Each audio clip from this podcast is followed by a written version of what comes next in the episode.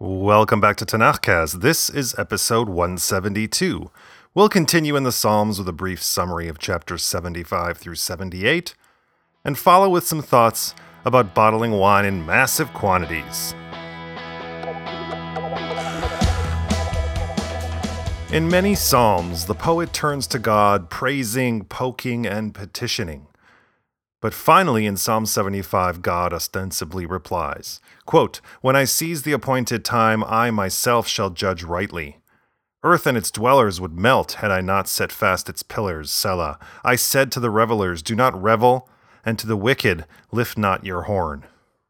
And when this time comes, there will be a new world order a world where the rule of law, not the law of the jungle, governs the conduct of nations. And the poet will be there to quote, Tell it forever. Let me hymn to the God of Jacob.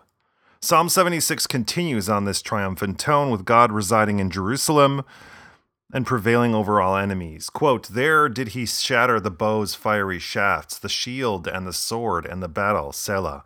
Refulgent you were, mightier than the mountains of prey. The purpose of this battle, however, is not regime change or to grab oil reserves, but for judgment of the wicked and, quote, to rescue all the lowly of the earth, Selah. To this, humans will respond with devotion, quote, make vows and fulfill them to the Lord your God, all round him bring tribute to the fearsome one. Psalm 77 takes a dramatic turn. It is night, all are asleep, except for the poet who lays in his bed weeping unconsolably. He recalls, quote, the days of yore, the years long gone. And not only from his own life, but from the history of his people, it's truly a dark night of the soul, and it begs the provocative question, quote, Will the master forever abandon me and never again look with favor? Because God did step up in the past to subdue nature when the Jews reached the shore of the Reed Sea. Quote, In the sea was your way, and your path in the mighty waters, and your footsteps left no traces. You led your people like a flock by the hand of Moses and Aaron. Behold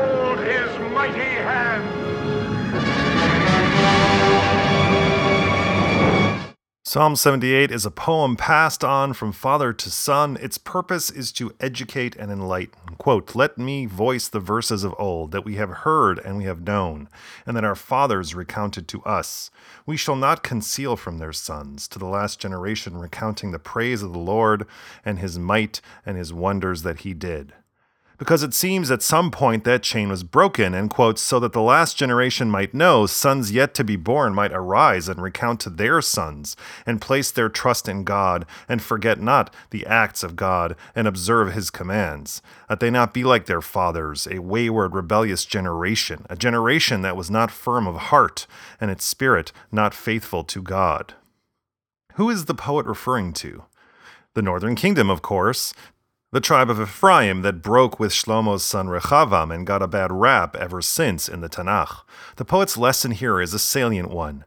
From the Exodus through to the conquest of Canaan, God led, performing miracles for the people, the pillars of fire and smoke to guide and protect, the parting of the sea to effect an escape, water, manna, and quail to sustain the people, as well as purges of the unfaithful when they sinned. And even after all that, the people still sinned, forgetting themselves and the covenant, and that forgetting continued through to the kingdom of Israel. Quote, Yet he rejected the tent of Joseph, and the tribe of Ephraim he did not choose. Not you, not you, and not you. Not you, not you, not you, not you, not you, not you, not you, and not you.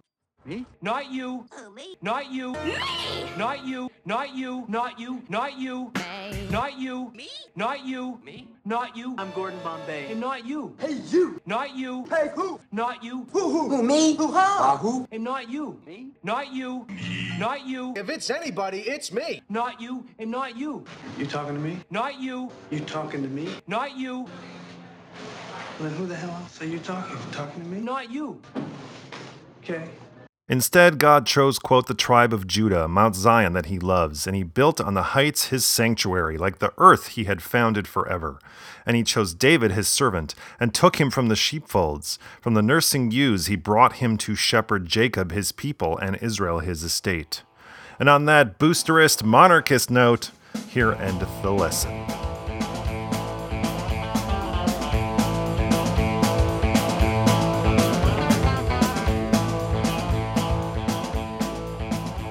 Psalm 75 echoes the vision of the cup in Jeremiah 25 when God tells the prophet Yirmiyahu, quote, Take from my hand this cup of wine of wrath, and make all the nations to whom I send you drink of it. In this psalm, the judged are not nations, but individuals, righteous individuals and wicked individuals, with the same wine cup metaphor. Quote, There is a cup in the hand of the Lord, with foaming wine full for decanting. He will pour from it. Yes, its dregs they will drain. All the earth's wicked will drink. However, at the same time, the poet gives us a super quick tour of the world of wine drinking, describing the best and worst that world has to offer. Foaming or bubbling red wine is considered the best. It's not champagne.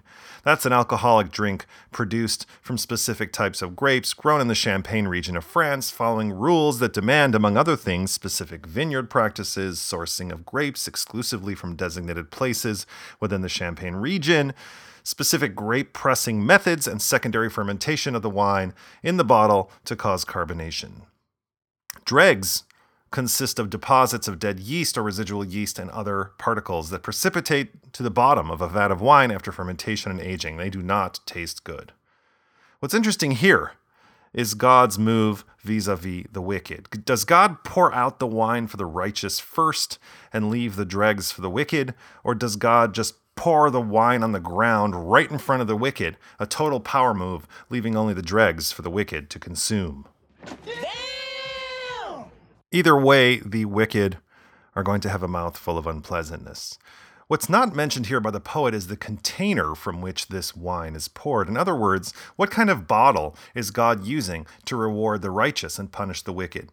Because what I learned is that wine bottles have names, and many of them are named after biblical kings. So here's the rundown from smallest to biggest. The volumes are in multiples relating to the standard bottle of wine, which is 0.75 liters or 6 125 milliliter servings. The smallest is the piccolo or split at 0.1875 liters. That's a typical single serving of champagne. And then you have the quarter at 0.2 liters. The chopine at 0.25. The 0.375 is the demi, which holds one half the standard size. The 0.378 is the tenth because it's a tenth of a US gallon. The 0.5 is used for sweet wines. The 0.75 is the standard common bottle size. The 1.5 liter bottle is a magnum or double bottle. Now it gets big fast. The 3 liter is the double magnum. The 4.5 liter is the Jeroboam. That's six standard bottles of wine. If you're drinking sparkling wine, the Jeroboam is only 3 liters. The 6 liter bottle is the Methuselah. That's eight bottles of wine in one. The 9 liter bottle is Salmanazar, that's 12 bottles in one. The 12 liter bottle is the Balthazar, that's 16 bottles in one. The 15 liter is the Nebuchadnezzar, equivalent to 20 bottles of wine. The 18 liter is the Solomon or Melchior, one of the wise men that brought gifts to the baby Jesus in Bethlehem. Had he brought his namesake bottle to the manger, everyone in attendance could have had a bottle of their own, and there would still be wine left over because a Solomon is 24 standard bottles of wine. The 26.25 liter is the Sovereign, named by Taittinger in 1988 for the launch of the Sovereign of the Seas, the largest cruise ship at that time. The 27 liter is the Goliath, and finally the Melchizedek. The Melchizedek is a whopping 30 liters. That's 40 bottles of wine in one. If you're keen, you can order a Melchizedek of Armand de Brignac Brut Gold in a branded box for 50 pounds shy of 44,000 from drinkdirect.co.uk. At World Wine Whiskey, I found the same bottle for 37,000 euros and change but you'll get it in one day, but that's only in continental Europe. Alas, they don't ship to Canada, and the LCBO only stocks a Methuselah of Louis Roederer Cristal Champagne 2004 at the low, low price of $11,500 Canadian.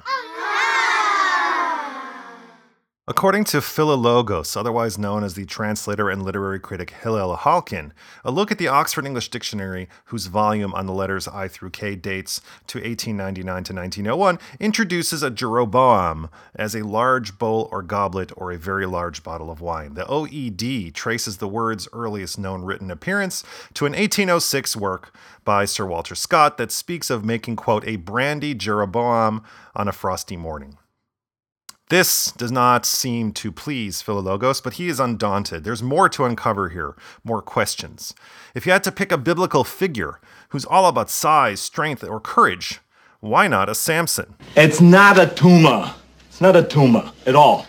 And then a moment of serendipity. A breeze blows through Philologos' window in his study, and before he can stop it, the OED has flipped several pages to the word jorum. A jorum is, quote, a large drinking bowl or vessel, also the contents of this, especially a punch bowl. Its earliest appearance in print was in 1730, and although its origin was given as uncertain, the OED added that, quote, it has been conjectured to be the same as the name of Joram, who brought with him vessels of silver and vessels of gold and vessels of brass. 2 Samuel 8, verse 10. CF, or carried forward, Jeroboam. In other words, the name Joram or Yoram in the, the, biblical figure also refers to a large vessel and carries forward to Jeroboam. Philologos posits that Joram and its possible corruption Jeroboam began to denote not only a very large bowl, but also a very large bottle, and eventually a bottle of three liters. Once a three liter bottle was called a Jeroboam, inspiration like wine began to flow, and other sized bottles earned even more obscure biblical names like Nebuchadnezzar, Shalmaneser, and Melchizedek, which shines an interesting light on Avram's interaction with the ancient king of Jerusalem in Genesis 14. Fresh off his victory alongside the four kings against the five kings, Avram is laden with booty when Melchizedek greets and blesses him with bread and wine. After the pleasantries, Avram presents Melchizedek with a tenth of his take, a massive haul, which, considering how much a Melchizedek costs these days, was probably a good price for what one hopes was a massive bottle of wine.